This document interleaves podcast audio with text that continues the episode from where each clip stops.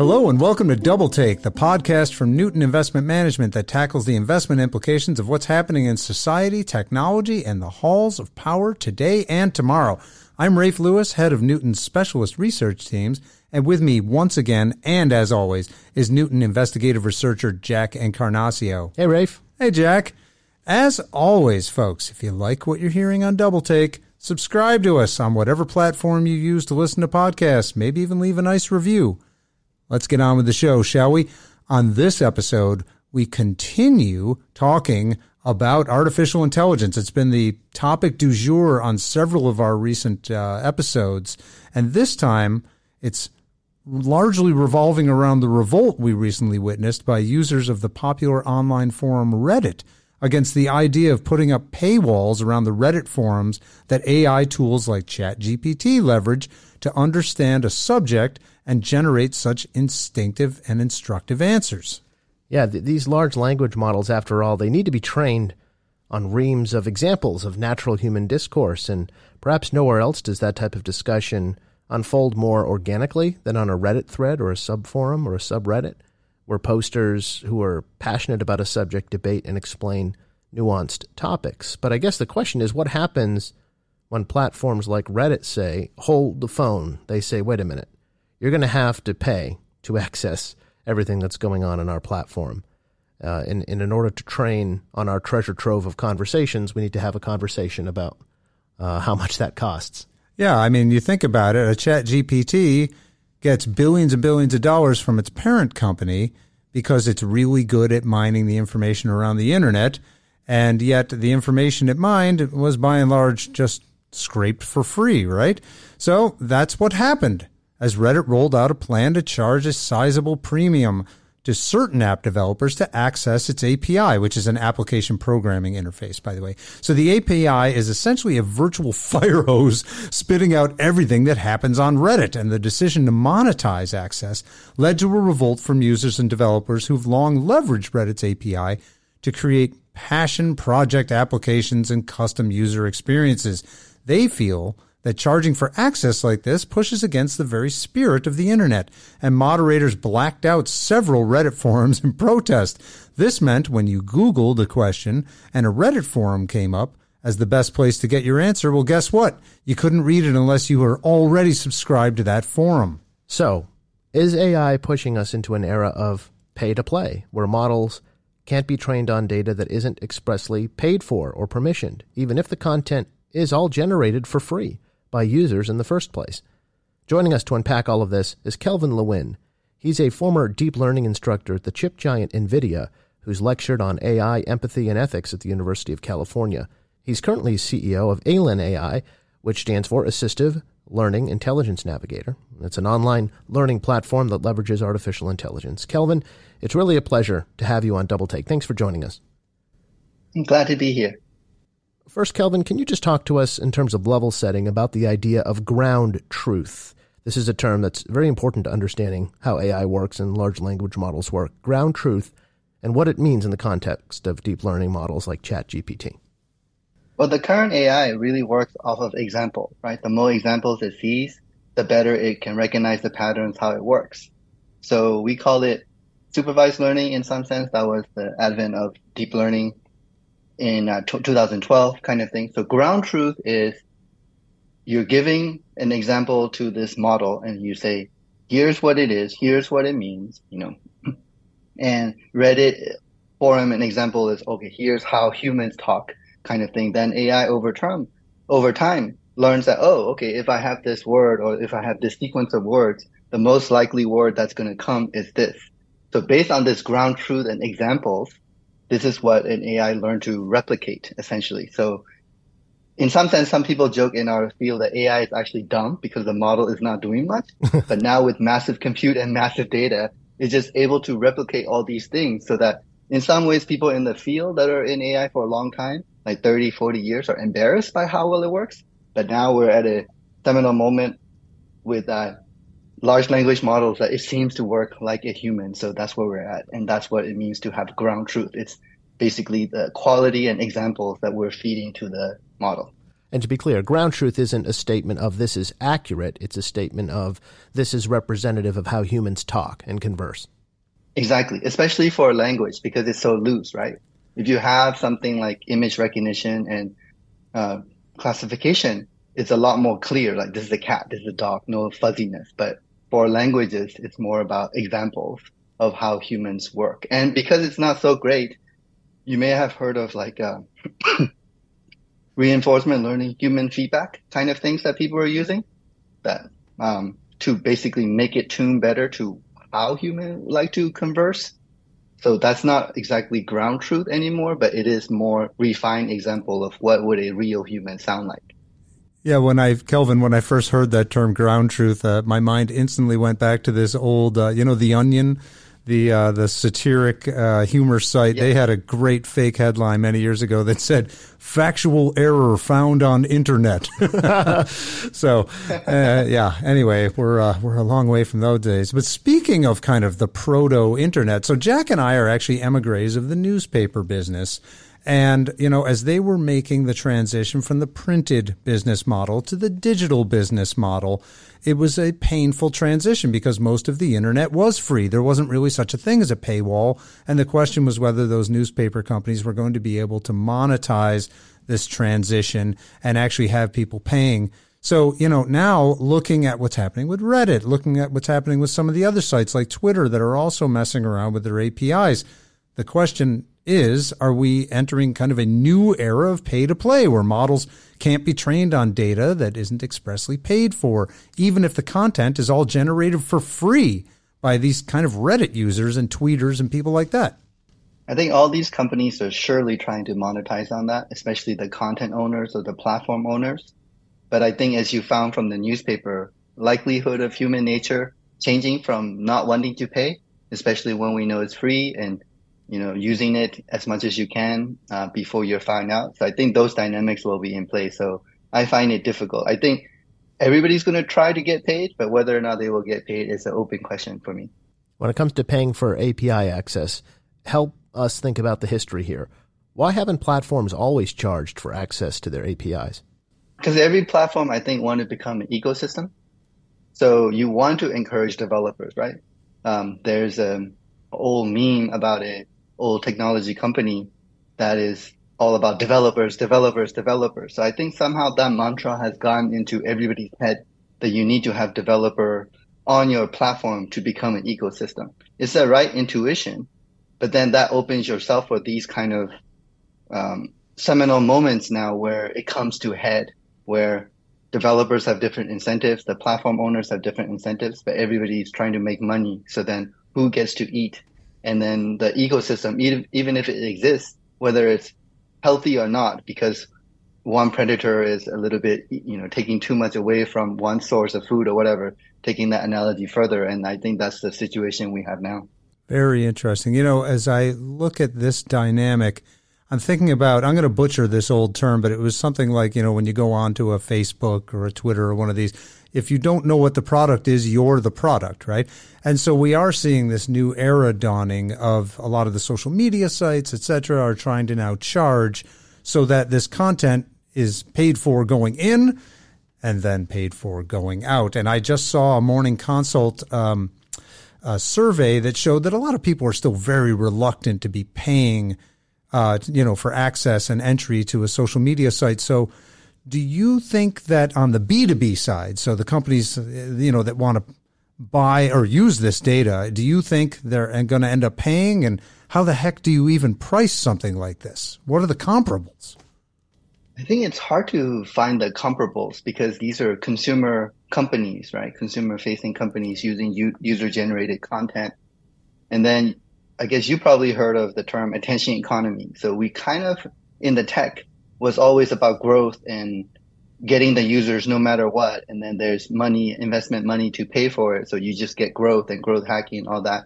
And then ultimately with attention economy, as you say, the user become the product and you're just selling attention and just getting the eyeballs and everything. So then going back to the enterprise model, I've always found that consumer products or consumer companies trying to pivot to a enterprise model is really difficult, even with my former employers and stuff like that. the kind of quality and the kind of mindset that you have in the consumer space and the amount of polish and the things that enterprises would require, there's usually a gap in the quality, especially software and the platform access quality. So I think even if they charge, they would have to do something with the how easy the APIs or stuff like that for the enterprises to play, uh, to pay to play, kind of. So just so I understand, and everyone listening understands, are you saying you're you're highly skeptical that companies like Reddit, like Twitter, et cetera, are going to actually have, uh, you know, in terms of their ability to, to charge for this data? Is it? It sounds like you're saying this is going to be tough. Yeah, I think so. It's hard to find like really successful company that did that transition well, and as you say, all of us know, we've been primed to kind of think all of these as free products. So I think both consumer enterprises are going to loathe to pay unless they have no choice. Uh, and that they really created this moat that they can't, other enterprises can't get it, or the quality of the data is so good, like financial services firms where the value is there. Uh, but usually with user generated content, the value is not quite there. So yeah, I think it's tough. Yeah, that is really how we're slicing this as user generated. You know, I think Kelvin, back to your background, you know, in terms of coding and things, this is a little technical, but I think it's instructive. You know, when you think about the the, the whole ethos of um, open source coding, right? This idea that there's coding that anybody can access, um, that that was created and given to the community uh, to, to, to improve upon. Uh, that's that that same kind of code can be leveraged by the tools we might use at our desktop.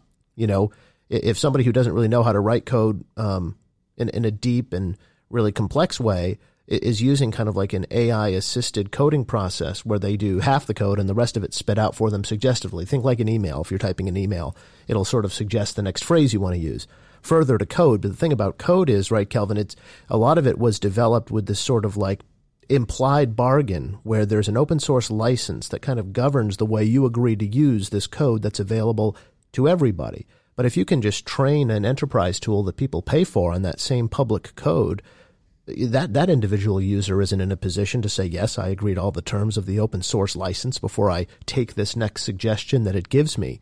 Uh, what of that? Is is coding a big part of this, considering its public nature and its sort of mission to be, you know, nonprofit? I think generally it's a very inherent problem in our tech field because all of us want to help the world and you know contribute to the world. So open source sounds good on paper, but then when you actually have these monetization and business model pressures, what we usually have seen is too that open source projects themselves, if they're not supported by some profit making entity, they tend to die off. So that's the inherent historical sort of problem that we had overall. And then now to sort of break that logjam, kind of this free to use but not for commercial use kind of differences, legal phrasing that people try to have in order to have these business model.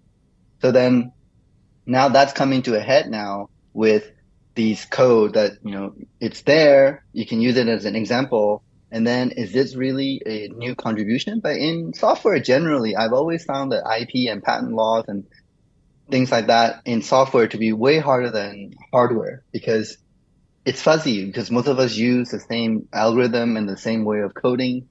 So most of the time, are you really copying or is it just the same pattern, thought pattern that you're projecting, right? Whereas with uh, AI copilots and things like that, you can probably point to a source code that it's really pulling from. So the, the causality can be proved a little bit more, I guess. But in terms of what does it mean to actually write original code versus just using copy and paste from Stack Overflow, it's a joke that we have in computer science is that you know your main skill is how to copy and paste from Stack Overflow. Yeah. But the real skill is do you know which one to copy and paste. so I know you've spent some time uh, working on AI challenges in China, Kelvin, and I wonder if you could give us maybe more of an international perspective here. Uh, are the Chinese running into similar issues around training models on proprietary data, or is the structure in that country so much different that it's not as much of a talking point as it might be here in the States in the West? So the Chinese, um, they have a lot more looser ideas or values around privacy. And their big platforms tend to own a lot of the stuff, the, the whole ecosystem. Like they have super apps, right? So the Chinese were actually quite ahead in the AI in terms of personalization because they actually use the real chat log. So it's not hard to predict someone's behavior when you know what they're saying in the chat log. So, you know, it's good and bad. I mean, we, I'm laughing about it, but it's a real concern. So the way they think about it, the way they approach it, the way that they see this technology playing out is very, very different. I I didn't appreciate how much bifurcation there is in the Western way of thinking that U.S. is leading versus the China way of thinking, and then the whole sort of uh, self-sufficient ecosystem that China was able to create. So when I visited 2019 for work a few times, and then working with Chinese colleagues, I I think it's very very different, and I think with those differences in attitudes are going to impact, or it's impacting the AI race already. Well, it's funny you bring up the bifurcation between kind of the West and China because even in the West, we're seeing some bifurcation. The United States appears to likely be taking a different approach to regulating AI than uh, the European Union is, and they've proposed some regulations. Uh, you know, they want these large language models uh, to make public a summary of what content the models are actually trained on. And so, I guess what we were wondering is to what extent is it important that these large language models keep the source of their training secret to maintain the business model? Most of the value is in the data, right? Nobody would give away, the data if they can't help it. That's why they publish the models. And we, we also like to joke that dirty little secret is if it's so valuable, they wouldn't be publishing it, right? So it's in the data. And I think Europe, when they were leading with GDPR and stuff like that, was good instinct. But for me, it's a, wrong intuition, especially for the current AI models that are based on just uh, data recognition and pattern recognition, because it's a black box. We all know it's a black box because there's no feedback inside inside of it to know right or wrong. It's just doing this prediction, and that's why you get all these problems with hallucination and stuff like that, which are fundamentally hard to solve. So even if you keep track of where the source of the data and stuff like that come from, we have no idea how the model chose to model it yourself. This is really different from machine learning in general. Uh, you guys being from the investment and financial background may know that machine learning was using feature engineering and those more manual human engineering approaches to do the financial technology and things like that. But then deep learning is different, right? We just throw the data at it and the model does what it does. We don't know how it's working. So for me, it's like, well, if I figure out observable behavior and tell you all the ins and outs of everything going to the model, but the model itself is black box, then yeah, all bets are off anyway. Kelvin, it sounded like at first when you were answering there, it sounded like you were saying that the data is where the value is, and the models, uh, you know, they even just publish them. So how how special can that be? And yet you're also saying it's really a black box. How the data goes in and then comes out into this magical form that you know what it's generating is really incredibly valuable to society, whether it is code, whether it is a haiku, whatever it might be, a song. Um, so how do we reconcile these things? Is it is it what happens inside the model that's kind of magical and, and black magic inside, or is it the data? The model quality, of course, differs, but the model quality is dependent on the data you feed it. Even maybe the, and that's why it's data science, right? Data engineering. So and that's why you see the different qualities from most of the large language models that all the tech companies are producing. Fundamentally, they're based on transformer. It's the same technology. In terms of how well one works versus the other is the type of data and the training and the hand holding that those um, engineers are doing to do that. So what we mean is that fundamental untrained model or even the trained weights, when people publish it, you, you get what you you see what you get and you get what you see right but in but only from the outside. It's the secret sauce is in data and how you wrangle it through the whole model. The data not only the the nature of the data and where it comes from but what you do with it is what you're saying. Both what yeah. it is and yeah. what you do with it. Yeah. How okay. you segment it. Right. So you, when you say it's about the data you mean it's about what you do with the data as well as where the data comes from. And the quality of the data right? So um, it's not just a numbers game but the quality so, to what degree, Kelvin, is it important for, let's just, you know, since this is the most popular example, ChatGPT, the way you assess the landscape, how important is it for ChatGPT to keep somewhat secret where it's getting all the data it was trained on? Uh, I don't think it's uh, important to keep it secret, but if they publish exactly the whole recipe, then everyone else can just replicate, right? For the difference between ChatGPT 3, 3.5, and 4 is all the sort of fine tuning that they did and all the nuance that they did that gives this spectacular, seemingly overnight success versus 3, right? So that secret recipe, they're not, so for example, Chat, uh, ChatGPT, GPT-4, they're, as far as I know, they haven't published the, even the model size, how big it is. So they're certainly not publishing the weights things like that. So at that point, they probably feel like, uh, to your point earlier, maybe they feel like this is probably uh, the model itself is valuable, so they're keeping that secret. You know, it's funny that the uh, the corollary to what Jack and I do in the financial realm is pretty evident to me because you have the same stocks in the New York Stock Exchange or the Nasdaq, and it all comes down to which portfolio managers are going to buy how much of this and go underweight that and the magic that gets spit out is taking the same kind of commodity data in and making more value out of it than the next person down the street. So, you know, how do we as investors, I guess, pick the horses to bet on here? Like how how are you evaluating who has the best, you know, black box to to spit out the most useful generative uh, AI, uh, you know, content? Well, there's a little bit of a philosophical fight, if I may. And you may. What we're talking about open, what we're talking about open source and things like that, right? Mm-hmm. In general, decentralization was like the ethos of technology in Silicon Valley in general, right? That's why you get the uh, Bitcoin and blockchain and all those decentralization kind of things.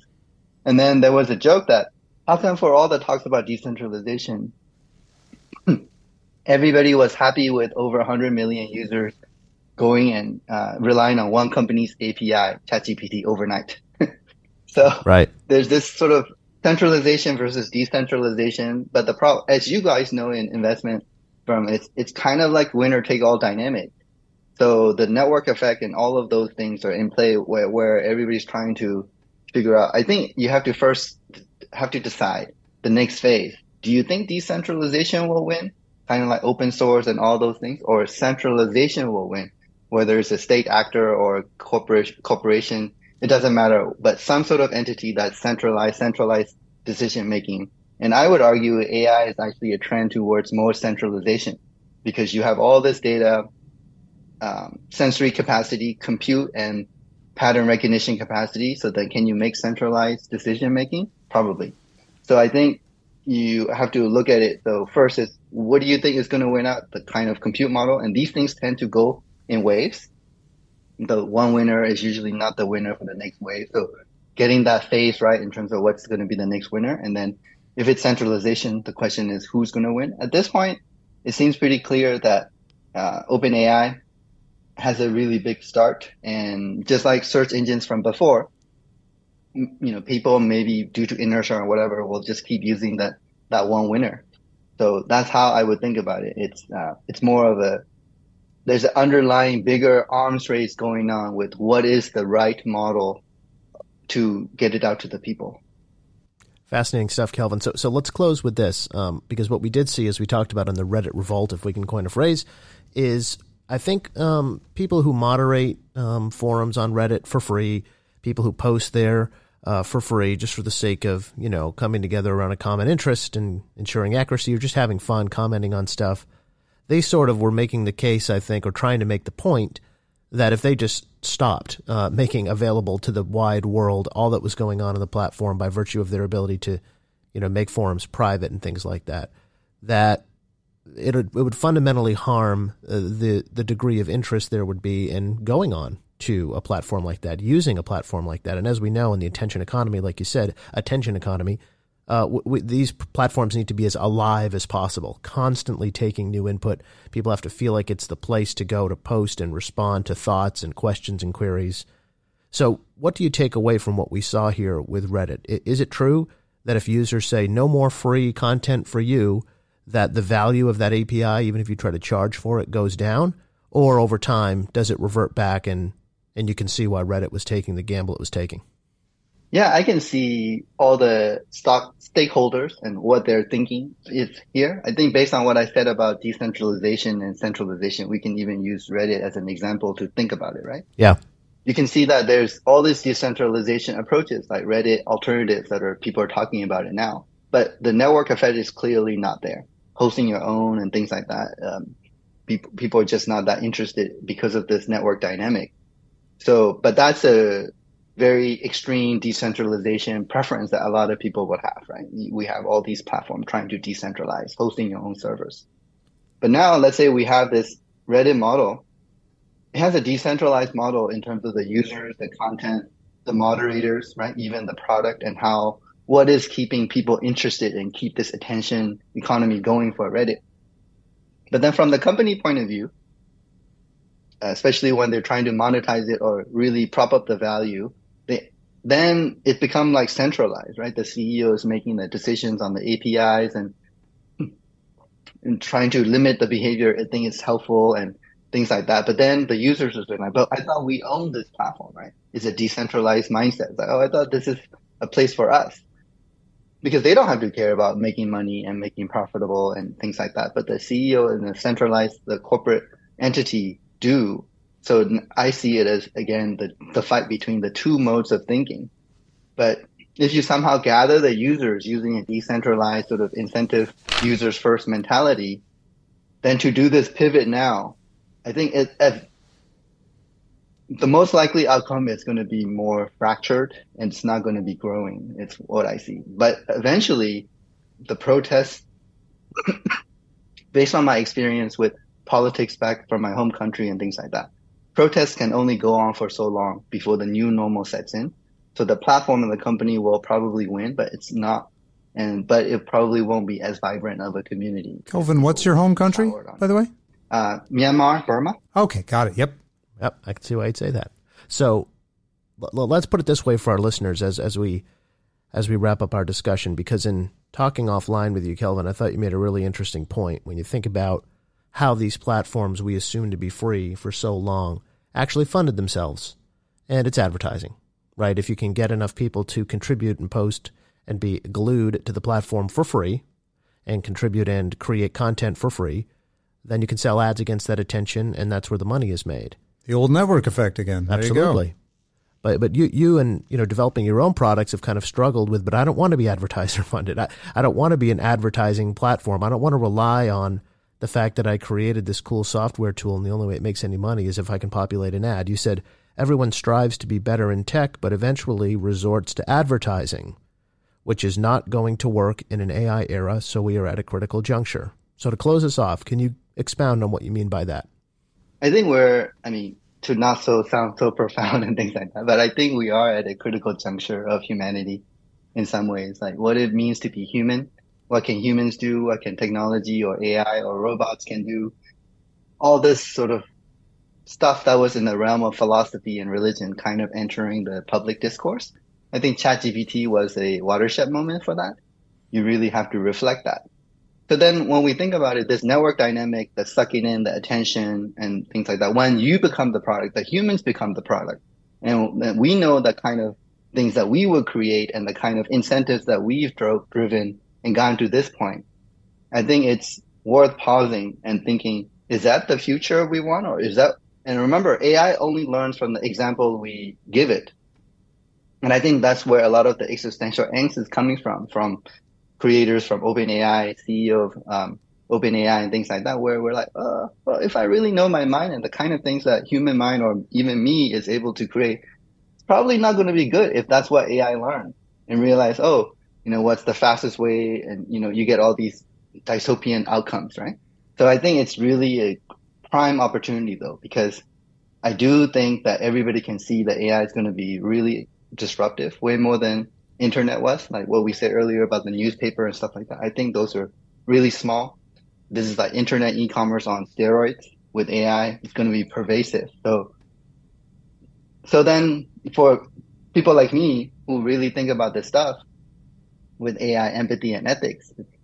We think, okay, even if I'm the winner, would I be proud of the product and the company that got me there? If, if I'm using attention and make people into products, then that doesn't seem to be the outcome that we all want. So that's what I mean. It's in the sense, but the prevailing message for the past decades has been just get users and then you figure out a way to monetize. But eventually, as I told you privately, it all seems to be advertising attention economy because that's the easiest default. But I don't think we can afford that anymore. So then we have to really think, what is the value I'm offering to which demographic? Am I willing to take money from that people? But also the open source and free also doesn't work because you have to have a sustainable business model, especially speaking to investors. invest, I'm sure you right, right. Re- resonate with that, right? The world runs on money. And I think there's certain ideal people who also go to the other extremes like, oh, abundant economy, we can just make, no, like if you don't do the hard work of really thinking through what is the, all the logical things in that AI infused future, do we all want to become zombies and things like, I don't think so. I think most people wouldn't want to be, but the way that it's going, if we don't fight it now, that seems to be the clear winner where we, we end up in some sort of dystopia. But I think we still have a chance to change that narrative and the trajectory. Well, Kelvin Lwin, CEO of Alin AI, I'm just going to say that I'm much happier with having you, human guest, come on than uh, one of our recent guests, which was, in fact, Chat GPT. You did a great job. Thank you so much. We learned a ton here on Double Take. Thank you.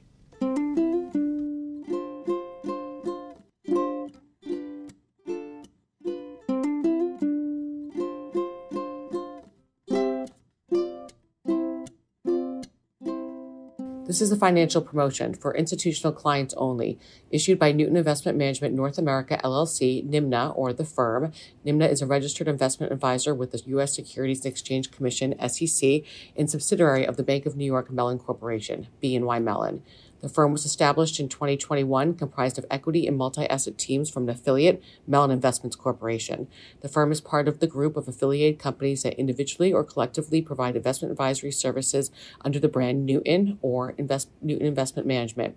Newton currently includes NIMNA and Newton Investment Management Limited, NIM, and Newton Investment Management Japan Limited, NIMJ. Any statements of opinion constitute only current opinions of NIMNA, which are subject to change and which NIMNA does not undertake to update. This publication or any portion thereof may not be copied or distributed without prior written approval from the firm. Statements are correct as of the date of material only. This document may not be used for the purpose of an offer or solicitation in any jurisdiction or in any circumstances in which such offer or solicitation is unlawful or not authorized. The information in this publication is for general information only and is not intended to provide specific investment advice or recommendations for any purchase or sale of any specific security. Some information contained herein has been obtained from third party sources that are believed to be reliable, but the information has not been independently verified by NIMNA. NIMNA makes no representations as to the accuracy or the completeness of such information. No investment strategy or risk management technique can guarantee returns or eliminate, eliminate risk in any market environment, and past performance is no indication of future performance. ESG analysis refers to a range of internal and external qualitative and quantitative research. Newton manages a variety of strategies. Whether and how ESG considerations are assessed or integrated into Newton strategies depends on the asset classes and or the particular strategy involved, as well as the research and investment approach of each Newton firm. ESG may not be considered for each individual investment, and where ESG is considered, other attributes of an investment may outweigh ESG considerations when making investment decisions. Analysis of themes may vary depending on the type of security, investment rationale, and investment strategy. Newton will make investment decisions that are not based on themes and may conclude that other attributes of an investment outweigh the thematic structure the security has been assigned to. If distributed in the UK, EMEA, Australia, New Zealand, this podcast is issued by Newton Limited and may be deemed a financial promotion. Newton Limited is authorized and regulated by the Financial Conduct Authority, FCA, 12 Endeavour Square, London, E20 1JN in the conduct of investment business. Registered in England, number 013719973. NIM is also registered as, a, as investment advisors with the Securities and Exchange Commission, SEC, to offer investment advisory services in the United States. If distributed in Canada, this podcast is issued by either Newton Limited, which is availing itself of the International Advisor Exemption IAE in the following Canadian provinces Alberta, British Columbia, Ontario, and Quebec. The IAE is in compliance with National Instru- Instrument 31 103 registration requirements, exemptions, and ongoing registrant obligations, or NIMNA, which is availing itself of the IAE in the following Canadian provinces Alberta, British Columbia, and Manitoba. The IAE is in compliance with the National Instrument 31 103 registration requirements, exemptions, and ongoing registrant obligations.